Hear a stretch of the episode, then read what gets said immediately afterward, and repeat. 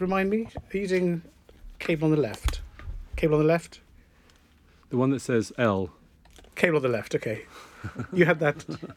Auntie had that. I don't care, it's your ears.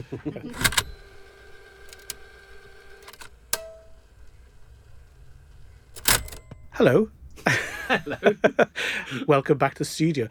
I'm slightly getting used to this now. Do you think we're being a little bit too relaxed, thinking life's back to the normal, Jamie, or um, is this just three and then it'll be lockdown again? Well, we could be, but the sun's out. Let's not worry about it today. That's it's it. a beautiful day. So. Sun's out. we're here. I'm Ian, editor in chief of Internet Retailing. Jamie, who are you? I'm Jamie Merrick and I work at Salesforce. Lovely. Now we have in the studio two lovely guests. So Jesse, Cien, uh, why don't you tell us who you are, and then we can kick off. Jesse, you go first. Great to be here. Thanks. I'm Jesse Baker. I'm the founder and CEO of Provenance. And I'm Cian Fate. I'm the Group Product and Platform Director for Kingfisher. Right. So while everyone is wondering what group product and development director means, let's pick up on Jesse. So provenance, a what a great word.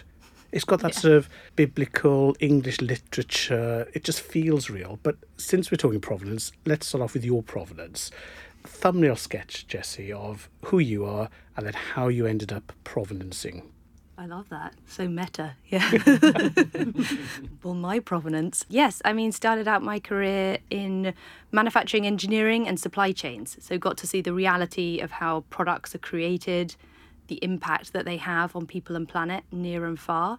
Um, did a bit of a career pivot into software design and development, and then worked at the very end of the supply chain. So helping brands to market their products to shoppers.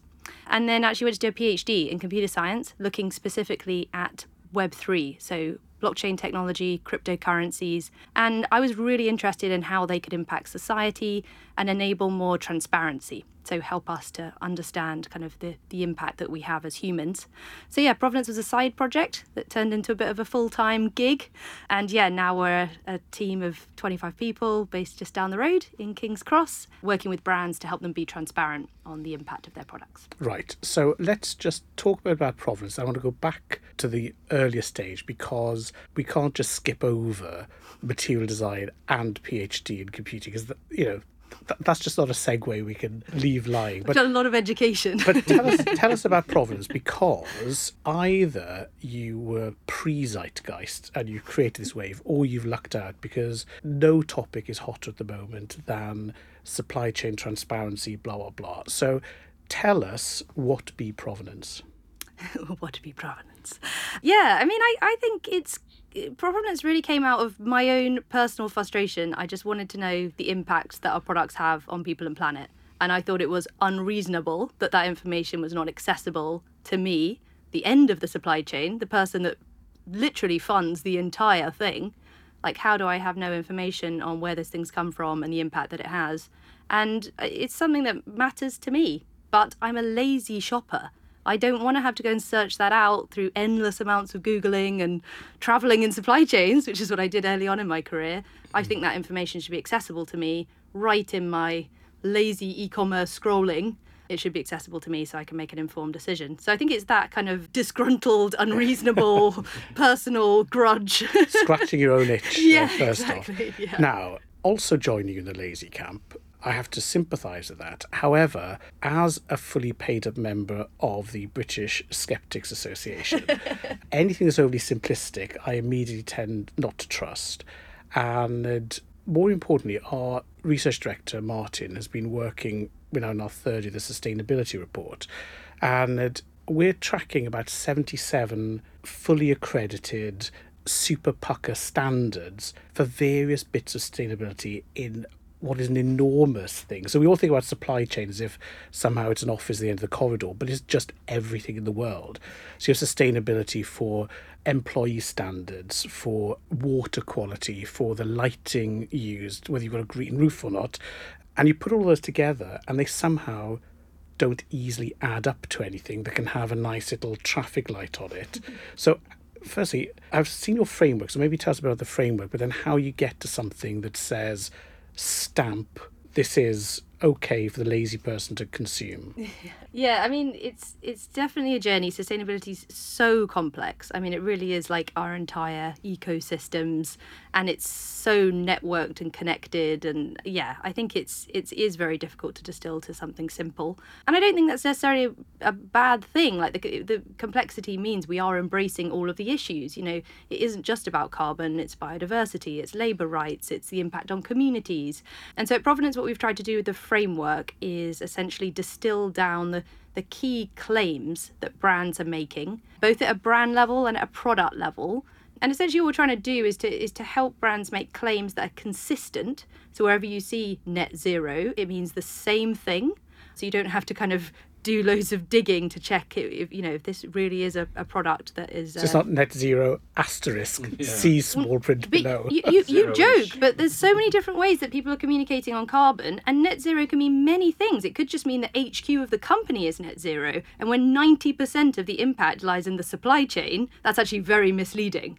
But you don't want to, to to just look at the HQ of the company. We need to have a net zero supply chain that's end to end. So, yeah, it's uh, it's definitely a, particularly the, the carbon area is a, a topic that's that's complex, and there's a lot of kind of greenwash and, and misleading information going on. So, yeah, Provenance is really just trying to standardize those claims, so make them very simple and consistent, and then ensure they're credible. So, businesses that use provenance have to submit evidence and or get to verification which means we're connecting to third party data sources to really say this is a fact. This isn't just the brand marking its own homework. This is a fact related to the sustainability or social impact of this product.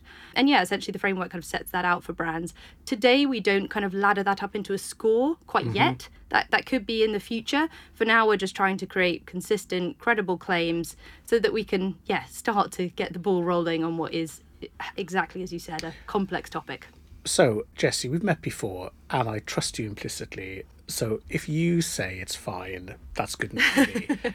but not everyone would be as trusting, or they haven't met you. So, why is your assurance better than Jamie tipping me a nod and a wink, Well, or that's obvious, CN giving me a handshake? Um, how Yeah. do we know we can trust you when we haven't met you? Yes, no, um, so that's a, a pretty critical part of what we're doing at Provenance is firstly helping brands to be transparent. So that's first of all, but the the key thing is also to do so in a trustworthy way. So firstly, it's the consistency of the framework. So if they're working with Provenance, we, we know that they're using the same standards and talking about the same things. So you won't be misled uh, from the get go with the language. But then essentially, the framework is governed by an independent council. We have our Integrity Council um, that are come from leading NGOs, helping to make sure the governance of that framework really is independent and it, it's um, you know re- reflecting the, the critical issues in the different industries. And then everything is open source, so you can see exactly how those what we call proof points that sit at the point of sale have been generated. So that's the key claims. And that could be net zero or something related to labour rights or communities. So that's all open source. And then if you've got a verified proof point, that's actually a smart contract that sits on top of a blockchain. So you can actually independently verify that this is correct right there in in uh, the, the at the point of sale on e-commerce. Should you be an Uber geek, you can go all the way through and you can actually see this has been independently verified by this auditor on this date at this time, and you can see the full audit history. Now we don't expect many people to do that because you really have to have you be a bit of a nerd, uh, and it turns out lots of people are nerds, so that's interesting. But yeah, the, the idea is that it's there. People know that this is an independent kind of fact-checked piece of information, and you know, uh, green claims are proliferating the internet right now, and mm. so knowing that that assurance is is there, I think is is a really important part of why you should kind of look out for provenance. And we've seen quite a, a bit of challenge now for greenwashing claims. Yes. So, ironically, in a world that we seem to have plenty of people enforcing things, but it's the Advertising Standards Council that seem to be saying, I'm sorry, you can't claim that's a green sneaker because it isn't. Yeah. So, it is ironic that they've ended up as the vanguard of enforcement. Now, reputation will drive brands firstly to want to be sustainable and secondly to want to be seen to be sustainable and thirdly not to want to be caught out telling porky pies. So you're in the middle of that but they're also quite resistant to full transparency. I mean who amongst us you know would relish that? What's the conversation like with a brand when you're saying welcome to this open source open world tell us how you're doing and let everyone see. Five minute conversation or uh, used to be a very long conversation. I mean, it's so marked how it's changed. When I first started Provenance and I was talking about transparency, some people thought I was talking about see-through products, like like literally like products made of glass. you know, like they didn't they didn't I didn't have a clue of what I was talking about. Like no no idea. And that's that's changed. It couldn't have changed. It's done a complete 180. I think now brands recognize it's inevitable glass box brands are the future like you know and it's so not glass box brands. yeah so brands that are totally see-through like Oh, their right. employee their employees are Nice bit. nice talking phrase. about Yeah, take that one, what's please. going on you know like and, and we're seeing that so much like every employee has a voice in the public media domain so you know br- brands have to be authentic to what they're putting out there and increasingly if they're not employees are piping up and, and telling you what's going on.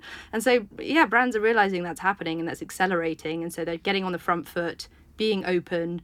And you mm. know i mean we've just seen it play out this year. I mean so many brands are kind of talking about what they're doing from a sustainability point of view, but also talking about it in a negative way. So saying they've screwed up, like, you know, being honest, particularly the kind of fast growth D2C brands that are kind of dominating internet retailing at the moment, they really are fessing up and saying, look, we're not doing enough, but hmm. this is where we're going. And I think they are gaining the trust of consumers by having that kind of a- approach. But it, it, it it's it's all a journey. Like it's changed hugely over the past few years and but yeah there's still a long way to go and there's still a lot of brands that are very used to the kind of yeah the Mad Men era of hide behind the billboard. Like this is what we are. Like don't talk about what we really are. But i think hmm. that's dying I think what's really interesting is you, you're trying to do something really ambitious, which is, of course, when you have a business, you're trying to always try and do something ambitious. But people have been to try to do standards of different things, not necessarily exactly what you're doing before. Is it the technology? Just thinking from uh, for those people who are interested in technology out there, is it the technology that's made it possible, or is it something else that made it possible? Because you sort of hinted at it was the mind shift and the attitude that has changed, which is great. But is it technology the only way that you could actually deliver it, or is there? Yeah, great question. I, I really think the mind shift and attitude is the key catalyst here. Mm-hmm. I think we are seeing sustainability, transparency becoming kind of very mainstream issues. You know, when it's talked about in the sun or whatever, it's like it's a thing now, right? It's not just for niche consumers. But it's still early days. You know, there's still a long way to go before that's really actioned rather than just talked about but yeah, so I think that mindset shift has been a huge catalyst for our business. Um, but yeah, technology is essential. I mean, we're serving up um, provenance proof points on e-commerce sites, so on product pages and search and filter, helping people, you know, change their decisions. But you know, we're, we're serving them up to millions of shoppers every day, and I think it would be much harder to do without kind of the explosion of e-commerce and the mm. data availability coming from supply chains to be able to sort of substantiate those claims. But there's there's still a long way to go like a mm. really long way to go. Like you know we're, we're definitely seeing a good old glimpse of what the future can be and some brands are really ahead of the game. But yeah it's not evenly distributed yet. Still a lot of work to do. So tell us about blockchain then, because you said it and we all nodded, carried on, like we do. like like like we knew. classic um, Knowingly. But given that some some of us around the table have a PhD in something computing and the rest of us don't, anyone want to volunteer? I was meant. To, no, no, no. I don't. No. You're right. So there are there are different flavors of blockchain yes as because an approach. yes So which blockchain are you using and how can I be certain that your blockchain doesn't disappear if you forget to put 50p in the meter one month? and they, they do work like that. They are like pay as you go meter systems. so we work with the Ethereum blockchain. So we were, you know, really lucky to be quite early adopters in the Ethereum community. Um, actually, we were one of the first decentralized applications on Ethereum. You know, on, even on the testnet back in 2015. So it's been really fun to be part of that community and its development. And it is still very early stage. I would say, kind of, when I first started Provenance, we did focus quite a lot on the blockchain innovation. I think coming from a PhD and and it was quite a hot topic, but actually, you know, the I guess the more we have really got kind of deep into solving our customers' problems, we've realized the technology the technology isn't the star. The technology should sit under the hood. It's the underlying integrity. It's not the main reason to work with provenance. It's it's you know it's the hmm. it's is the under the hood. It doesn't really need to be the star of the show. So we've kind of pushed it to be in the kind of background, but it's quite an important part of our future. And I think for a few reasons, like there's a philosophical reason of why we want to use blockchains and a more decentralized approach. Like we don't want to be a, a kind of Facebook of product sustainability claims. Mm-hmm. Like being a sort of centralized source of information, I think presents a lot of integrity challenges that we think we've play, seen play out with with big tech and continue to do so. And also, yeah, I think there's lots of exciting things you can build off of with blockchain tech. So it's not just about the auditability and the, the tamper proof nature of, of the claims, but also, yeah, what we can build on top of that. So mm-hmm. a lot of our work now is looking at that kind of Web3 future. So how, how might that evolve?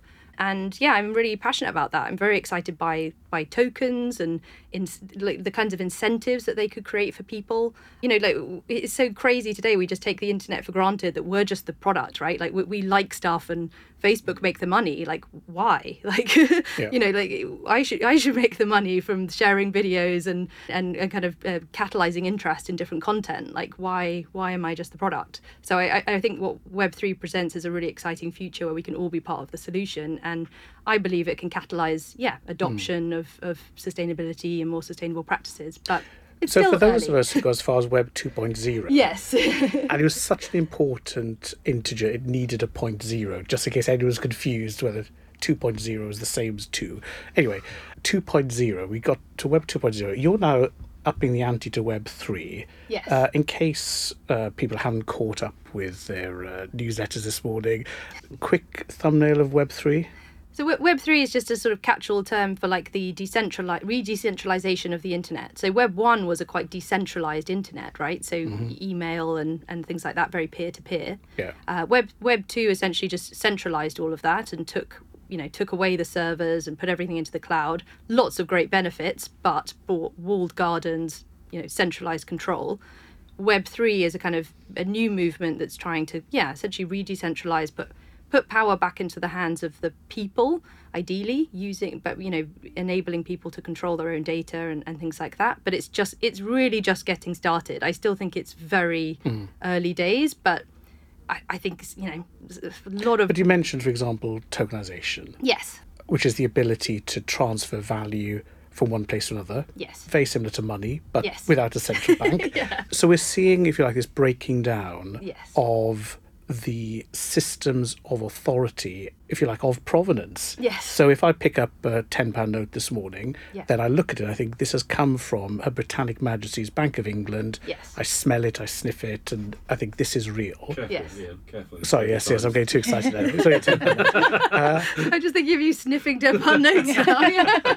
Am I the only one? yes. oh dear. So, with the well sniffed uh, £10 note, Yeah. so you have this idea of the authority structures, Yeah. whereas now we're seeing open banking, Yes. we're seeing increased transparency, multiple blockchains as part of the blockchain approach. So, you know, it's going to be an interesting time with composable, headless, hmm. disaggregation of things, more servicey stuff, which actually was promised in Web 2.0 with Yes. APIs. Yes, I mean, some of it has been realized with Web 2.0. Like, I'm not like a Web 3 kind of maximalist. Like, I, I do think there's a lot of great sort of open, decentralized work happening without blockchains. Like, open banking is a fantastic example. I think it's brilliant. It should be celebrated so much So more. we don't need to destroy everything as Web 2.0. No, I don't think everything needs to be in the metaverse on a blockchain to be Web three, but I yeah, or, or or hinting towards that But you do realise, of course, that all accountants amongst us are happy because the blockchain is the validation after 700 years of double entry bookkeeping. Yes, it is. So, you know, just quick shout out to all fellow chartered accountants out there. Our day has come, just took us a while. yeah. So, let's talk about conversations you're having with retailers. And I'm thinking about a presentation that you were at, Jamie, a couple of years ago, when uh, the lovely people at Adidas were talking about Oh, their yes. moves to sustainability. Some was absolutely fantastic, like open sourcing some of their innovations on recycled plastic, running an innovation lab where they didn't take the IP of the people that they'd funded. All very inspiring. And the tears were in our eyes. We're thinking a lovely future with three stripes on it. And then their CFO said, unfortunately, we only directly control 5% of our costs. So he said, it doesn't matter how much paper you recycle, how many light bulbs you turn off. For Adidas, five percent is head office, the rest is in our supply chain. So when the phone rings and they go, "Hi Jesse, can you help us?" What is that conversation? Because they've got direct to customer, how we present ourselves, their own assurance for the control, and then random other people who previously would have met their supplier criteria. Yes. Do you bribe? Do you poison people? No, okay, fine, send us stuff. Whereas now there's this other level as well. So, wh- what's a typical engagement like? Monday morning, phone rings. What what are people asking you to do for them? Yeah, so I think it's important to recognize that provenance is only a piece of the puzzle because, yeah, supply chain transparency uh, is really complicated and there's quite a few different actors that are all playing their piece. So, provenance is, has a very specific role, which is that we collaborate with brands to help them be publicly transparent. But in order to do that, you need to have done an awful lot of work internally on your supply chain. So, traceability systems, life cycle assessments, looking at the carbon footprint of your products, as you said, like different policies and and and you know worker voice technology in in your factories, and you need to be a brand that is really taking kind of ownership and responsibility for for your supply chain and, and know about your supply chain or at least be, begun to start to, to know about it. So so that work kind of already needs to have started to happen for provenance to be useful. Our job is to come in and help really capitalize on the great work you're doing and get that information out there into the public in a way that has integrity. So can be trusted by shoppers. So really, we're we're the kind of a, a, a sort of piece of the puzzle towards the, the end of a lot of work. Actually, you you mm. will have had to have, have, have laid quite a bit of groundwork, and we do help with brands to help them understand that groundwork so that they can make a plan. And you know, the reality is transparency is a journey. You don't have to be fully and beautifully transparent end to end to get started. You know, we often are helping brands to open up just a little bit of information, some mm. key claims, distribute that through their different kind of retailing channels and then build on that over time. So kind of every year or even every quarter making sure they've, they've got more things to be transparent on in a in a digital way. So yeah a lot of provenance's work is is collaborating with internal different internal systems um, that might already exist or, or we help kind of introduce. And then a lot of what we're doing is distributing. So you know our, our platform provides um, all of the tools you need to get that information out publicly. So literally getting this onto your website, getting this into retail e-commerce channels is is a lot of where Provenance spends spends its time. It's uh, just out of interest. I mean, the e-commerce thing is pretty obvious. You put it on a website, you can see it. It's next to a product, all that sort of stuff. What is the experience for a shopper in a shop? What? How do they get that? Yeah, so uh, the majority of our work and impact is on e-commerce. Uh, It's it's so much easier to nudge consumers to make more sustainable purchasing decisions on e-commerce because you've got filter, you've got search, you've got different like curated lists. You know, like there's so much you can do to kind of nudge behavior there. So that really is where we have the majority of our impact. The in-shop experience, we do provide QR codes on pack to help subst- essentially what that does is help support campaigns in store where a brand can say we're transparent or you know we've opened up our supply chain or, or mm-hmm. we've reduced waste in our supply chain. So those kind of key claims that you might be making in store we really believe you need to back up with transparency. Mm-hmm. And so yeah how that might manifest is through something like a qr code on pack or a QR code linked to a statement. And then that experience behind the QR code is a provenance powered experience, but it exists inside the brand's own website. So essentially, we're just helping them manage the content, ensure it's trustworthy, uh, and kind of provide that integrity layer. But yeah, I mean, the, the sky's the limits on the kind of campaigns you can create and store and the messaging and, you know, videos. And, and that, you know, that's really just down to the creativity of the brand. But provenance is there, you know, to be that kind of integrity layer and, and make sure, yeah, they don't get called out for greenwashing and, and that this is really something a shopper can trust. And they could give that could give the point of difference, isn't it? Because they might go right. I really want to go to town and do this and, and see where it goes, and you, you know, maybe different to the shop next door, and you, look- you look better as a result, or you are better. Sorry, not look are better as a Yes, result. yes. But your favourite shop is um, was one of the pioneers on that, wasn't Yes. it? Well, Everlane, which Yes. we used to go to a lot in, in New Well, York. you used to make me. yes, we did. We walked a long way. Yes, they used to do it on little sort of plaques and all that sort of stuff. But I guess Yeah. your You're taking it to Web 3.0 versions. then no, there go. totally. Uh, Everlane is it was is really important kind of milestone in this. Like they Mm. they were a real uh, transparency pioneer and did a lot of the stuff that we help brands do today. Like we're essentially just a software service to deliver, you know, sort of an Everlane type experience. I think the key difference is Everlane were marking their own homework, right? They were just Yes. sharing what there was no independent third party. But we do believe them 100%. Yeah, Yeah. could have told the Well, thing, is I have. there- yeah. Do we? Is there, a, is there a customer angle here? Because I think about this and I think it's absolutely inspiring and really fantastic. And then I come back to my own selfish needs, which is actually, as a person who occasionally has to get onto a plane, what I would really like from this is the ability to calculate over time and see my impact. And mm. so, for all the products I'm buying, what the fantastic thing about a universal standard or an accepted standard is that you can aggregate content Yes. data from Definitely. multiple sources.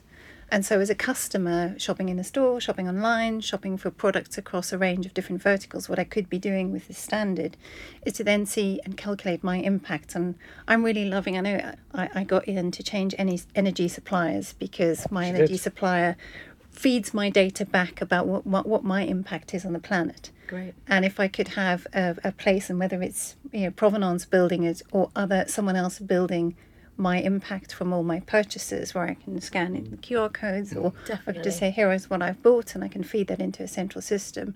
That can help me make some right choices, but potentially you can also build benefit. Mm. And I think about things like you know environmentally linked investment loans and Yep.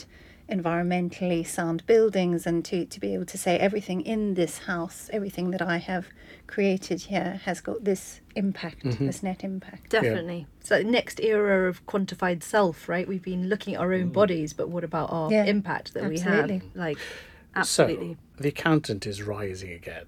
when you look at sustainability, everything's measured between, between two points. So whatever those points are, dinosaurs measure a different time scale than we do, and businesses maybe are working quarterly, and yet the impact of, for example, cotton production may be unchangeable within a 20 year timescale. So when you're looking at sustainability, how are you extending that window so we go beyond minimizing the sort of short term egregious harm and manage to get to a world that is financially, economically, environmentally, socially sustainable, which is obviously a you know a, a broader and maybe more difficult question. Yeah, I, th- I think this is really difficult. It's something we talk about a lot as a team, which is capitalism has turned us into this very short termist business society obsessed with growth.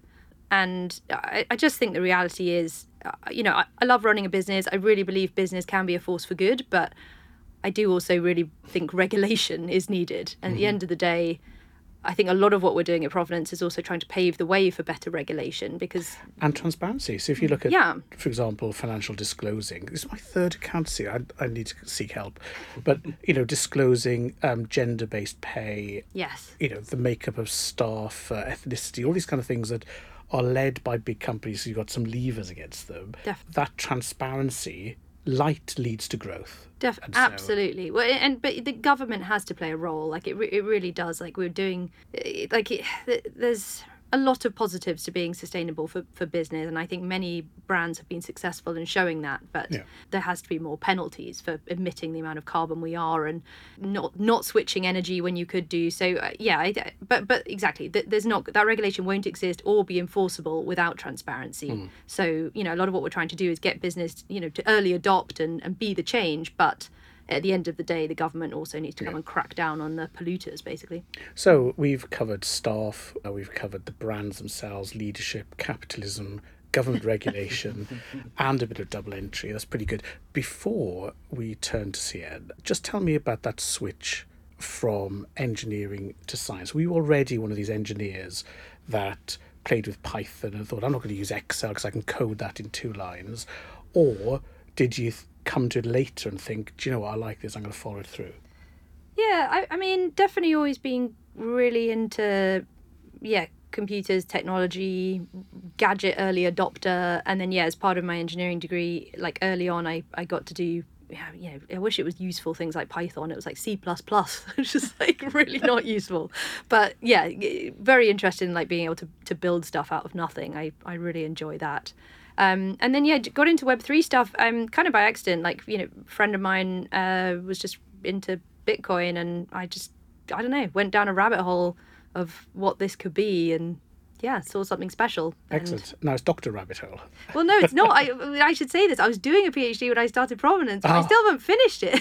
But then I'm you- still technically doing it. It's the German approach, which is why why take less than 15 years? I know. No, that's what I figure as well. I'm like, well, I'll probably finish it at some point, but I just haven't had quite the spare moment. I just need to write it up, just a quick hundred thousand words. So Bargain. I'll um.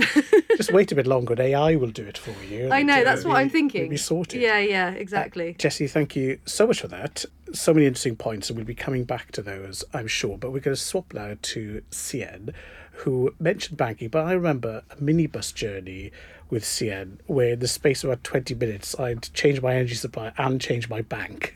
so now we know how persuasive she can be. Welcome, Cien. Tell us about you and a little bit about Kingfisher and what global product might be.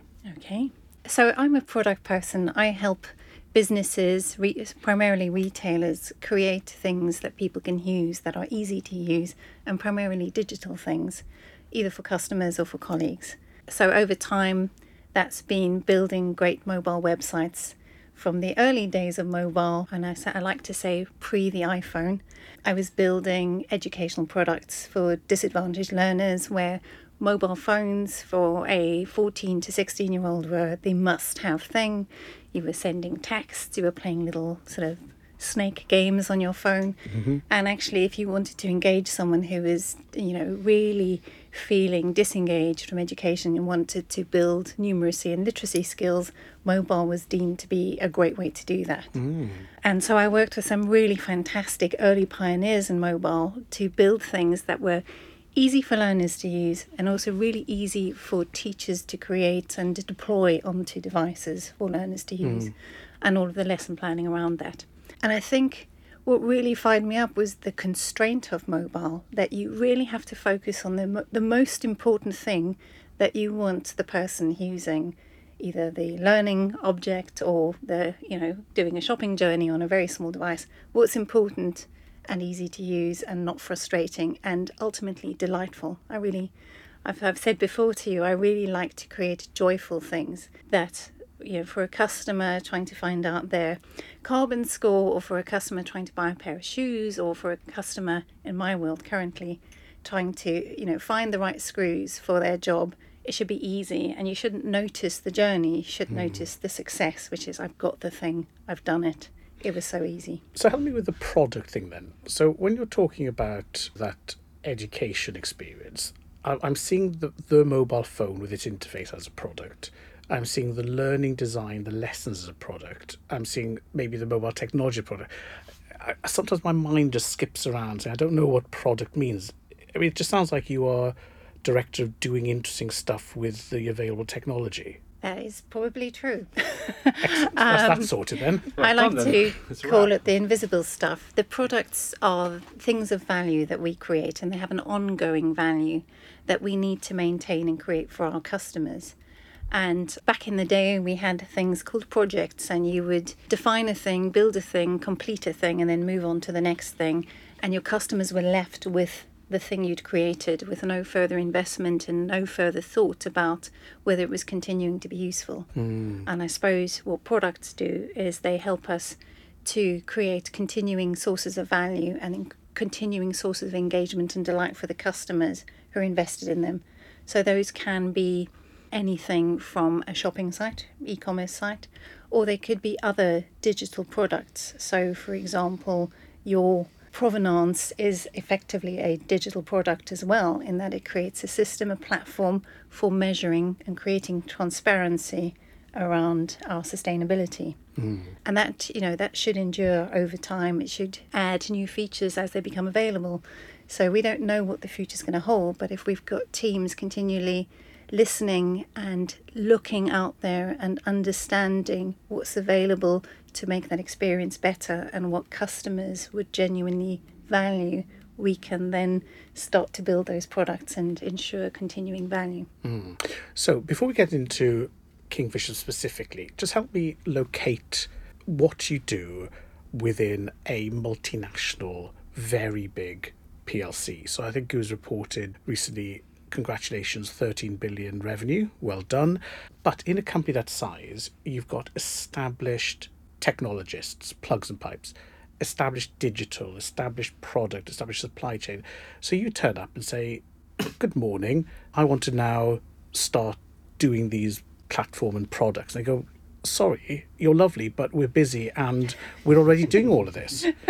so, how does your role fit into the ironmongery of an enormous, mature business? So my my role and my team helps to connect the strategy, and our strategy is about helping more customers um, access the tools and the products to create happy, healthy homes, and that increasingly. I love that phrase. Is that like official it is. I official think I phrase? might have slightly happy, tweaked it. healthy homes? You've Lovely. given it your version of it. Product development. exactly. And brand. Iterating. Come on.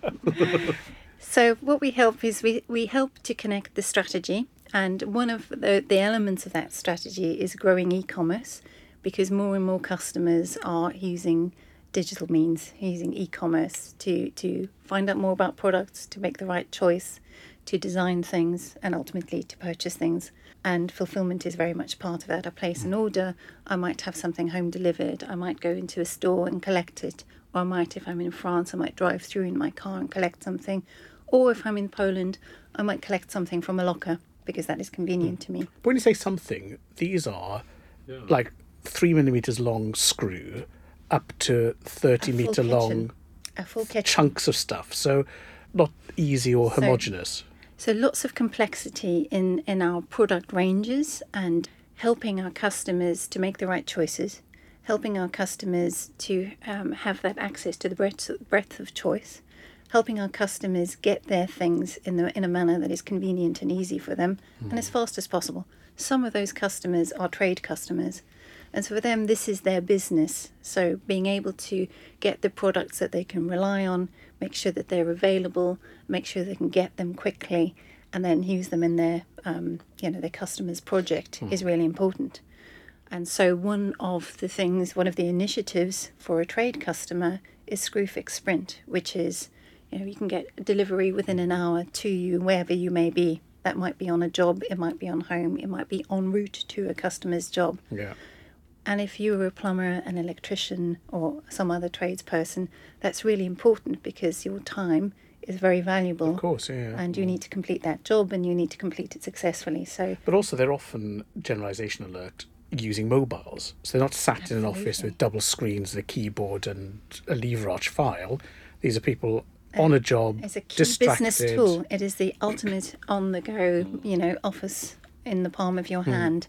So, how your, your customers contact you, how you're finding your location, you've got your list of all the things you need for that job.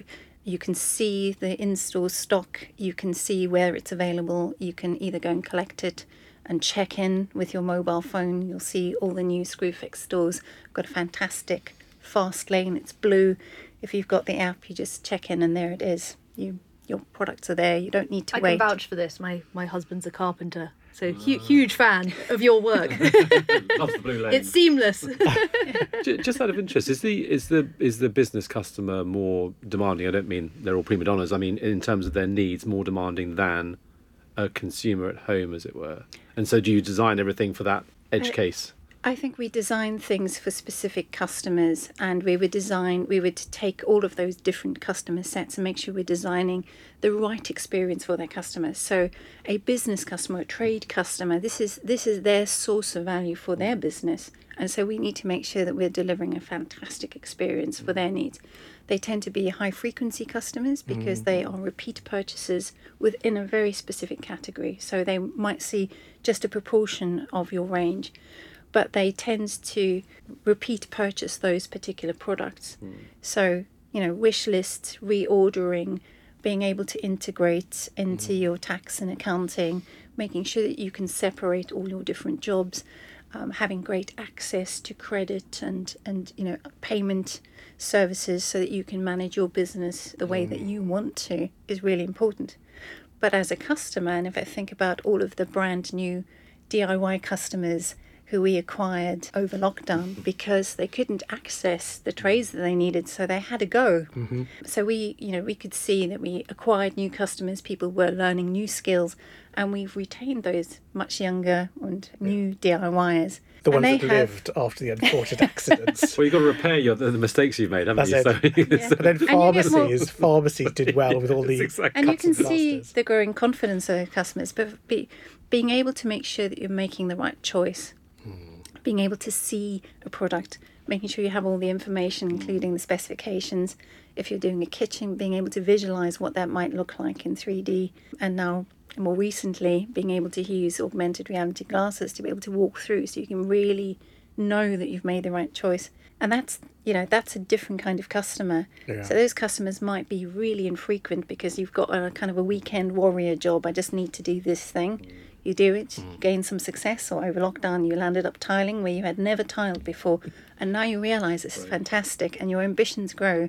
So now you want to do the whole bathroom or the whole kitchen, and and for those bedroom. customers, it's about making sure that we we continue to meet Yeah. their needs, we continue to provide trust. And So maybe I'm just getting old, but I'm listening to all of this thing. That's amazing, it's amazing. It leads to more sales. That's amazing, amazing. It leads to repeat sales. It's amazing, amazing. It leads to higher margins. So we were talking earlier on about you know the broad swathe of sustainability proof points, but it sounds like you've got quite a lot that come together in if we do this and that, we'll see the impact in our sales. Do you have any other measures around that? Maybe leading indicators that a yelp of joy from a carpenter day one leads to more sales day 30? Or are you still being judged on the sales impact of projects? So, uh, sales and revenue are a lagging indicator. You're absolutely correct. And what our teams do is look at, try and find leading indicators for specific areas. So, for example, if you take an e commerce website, a leading indicator may be the customers visit directly because they, they, they found you via Google or some other search engine the first time round, but now they know what you're about and they come and visit you directly. You might then say, well, what's a good measure of engagement? If someone is you you know browsing lots of pages. What's a good measure of I've searched and I've found? And we call that get to product, which is the likelihood of a customer inputting any search term and getting to a product detail page and then spending time on it. But not all sales are going to be immediate and online because we know for the kinds of products we sell, there could be a fairly long research period. So things like bookmarking, adding to a wish list, sharing something are all good indicators of intent. And I think those are where you can start to identify hmm. are you doing the right thing? Are you going to ultimately have the outcome that you want, which is to grow e commerce sales? By some of the things that you're starting to develop and can you use those early lead hmm. indicators to determine are we on track or do we need to pivot and do something a bit different Yeah. So, speaking of pivots, tell us how you go from education into retail. i know it's a big jump Well, not as big as Jenny- from, from linguistics. Jesse's going the other way around. I, I like, I really love the idea of making meaning and to understand how people uh, find joy uh, in the in the media that they consume, and I think that was probably the start point for me. And and education was a natural start point. My background is in linguistics and particularly in semiotics and pragmatics. So I, I like. You notice none of us are asking you to define that because we, we wouldn't know. this is all about how people make meaning and how people communicate and i naturally gravitated and i think i was, I was very early into computers and into um, design how you could take pub, move from publishing into web design and then how you could optimize the web and ultimately optimize it for small devices.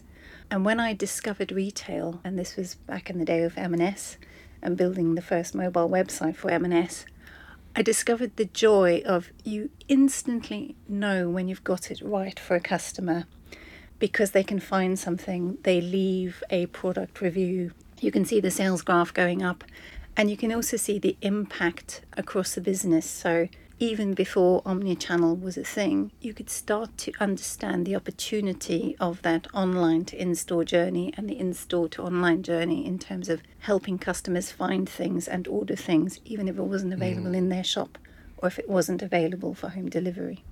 And I think that's that's been the journey for me is I absolutely am passionate about and love retail because you can be very close to customers. And I think in at Kingfisher in the group role across all of our banners, we have um, many different types of customers in many different markets and different contexts and different levels of maturity. But the challenge is still is still there to make sure that we can take each one of those markets and each one of those customer types, whether they be brand new or a trade customer, and help them get more out of their experience with one of our brands. Mm. So just give us a quick sketch of those fascias. So obviously we know and love Screwfix. Uh, you've got B&Q. B&Q, and and then in France we have Castorama France, and we also have Brico Dépôt France. So Castorama France is is more generalist home improvement. Brico Dépôt France is more discounter and trade focused, and then we have Brico Dépôt Iberia, um, and that operates across Spain, Portugal. We have Brico Dépôt Romania. And Castorama Poland. So, a, a broad range of our banners. And we then also have a joint venture with Koçtaş in Turkey. Wow. Okay, so lots of improvement trade activity going on. What was the big jolt for you, if any, going from M&S, mainly clothing, bit of home, but mainly clothing, John Lewis, full range department store, much beloved uh, of the middle classes, and then all of a sudden, boom, Kingfisher, where you have very different role types, not just life stage, some things you've outlined, uh, international, which neither, in a way that neither of those were. So you land at Kingfisher, you say good morning, bonjour. What was the big difference in terms of your focus and your role?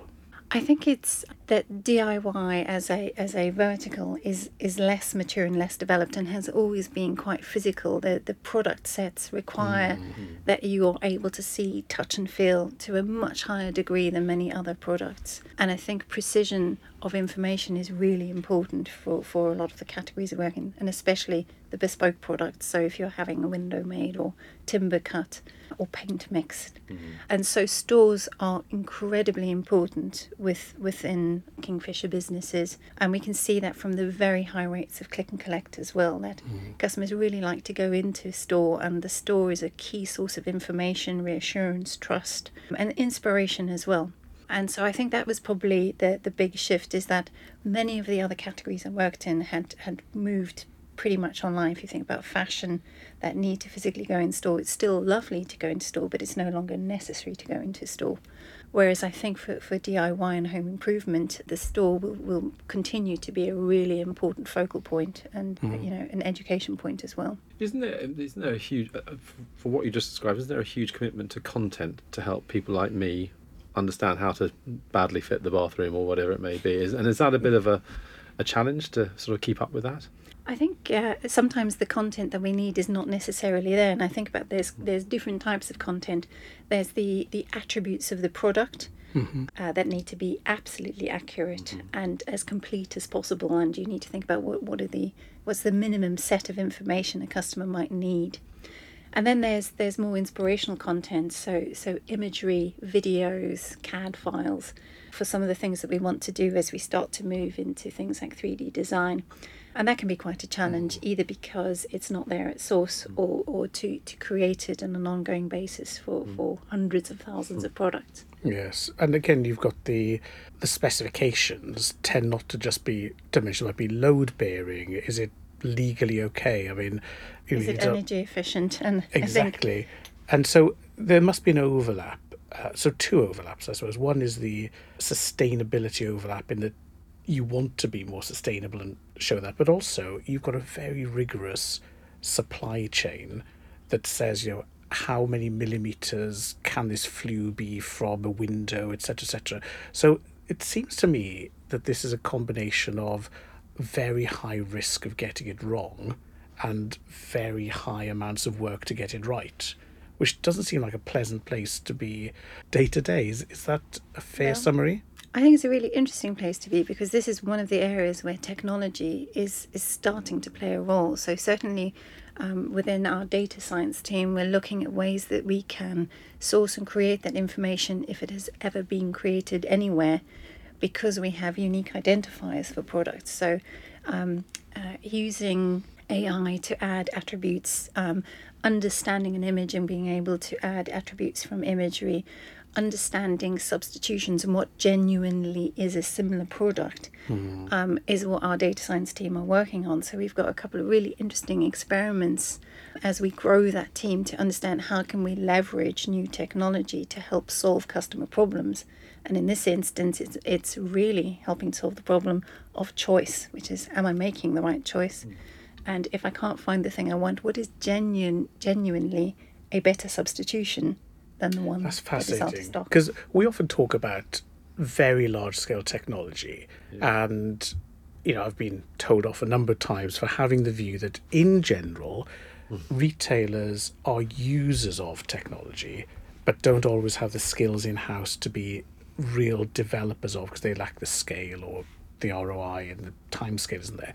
But having a, a, a data science team, that's actually a, a pretty significant investment and an interesting source of competitive advantage. Absolutely, and I think uh, that's one of the, the, the joys of working in a in a company such as Kingfisher. There is an absolute commitment to growth and to growth through through through technology in service of customers.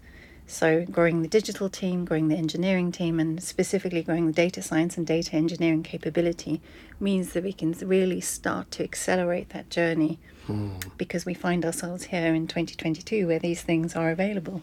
I somehow think the product just isn't glamorous enough a title for all of that fun.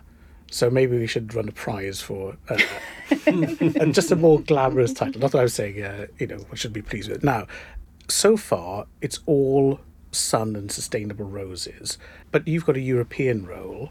Are you going to tell me that it's super easy running geographically, culturally, market dispersed teams and everything's lovely? I think ev- everything is actually really lovely. Good. Um, with my, my rose tinted glasses on. Yeah. I think one of the, the, the joys is we are in service of local teams who set priorities, work on their strategy, and then work collaboratively with us to bring those to life.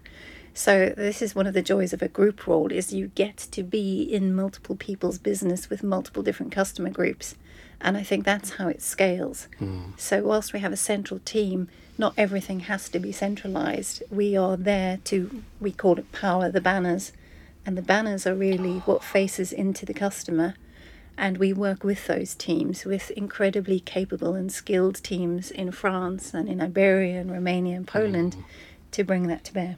That's the second s- zinging phrase of the day. Isn't Yeah, what are you going to call the banners. podcast? You're going to have to make a choice now. I know, You're going to give us some nut. So we've got glass ones. boxes. Yes.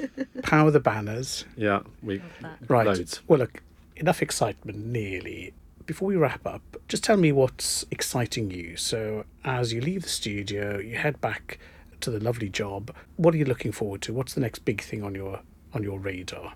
You start us off, Sian. I think uh, it's got to be data science, data engineering, and just the awesome experiments that we can run using those capabilities. Oh, I feel a What follow up fun. is called for. Yeah, exactly. You So, should do a, Jesse- a whole. I think the product domain is it's the king. It's so underestimated. But Well, look, we'll ask our listener what what she'd like us to do next time, uh, and she gets hundred percent of the vote.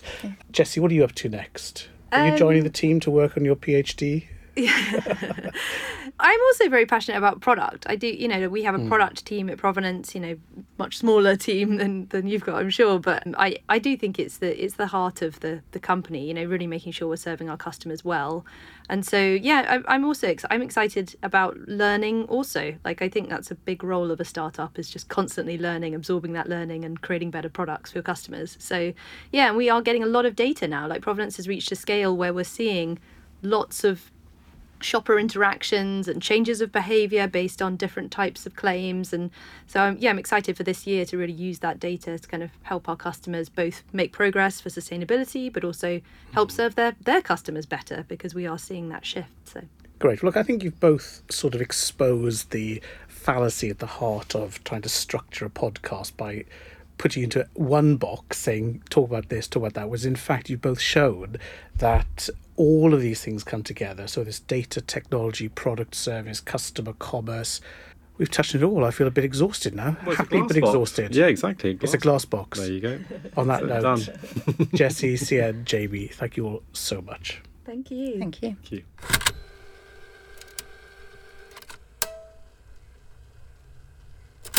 Hey, that was fun. Wasn't it? That was brilliant. I don't want to bother scripting any of this. It's much more, it's much more fun when uh, you just, you know, follow through. Really interesting. No, that was great and so fa- uh, amazing. I think the thing about if interesting. you're in product that, that you've got to be able to explain things really well, and you both explain them very, Yeah. very well. I think that's a that's a key uh, Yeah. We, skill set. I think we both get to play in someone else's space and then bring it to Yeah, life exactly. yeah, Yeah, so yeah, build yeah. on it, which I think is really lovely.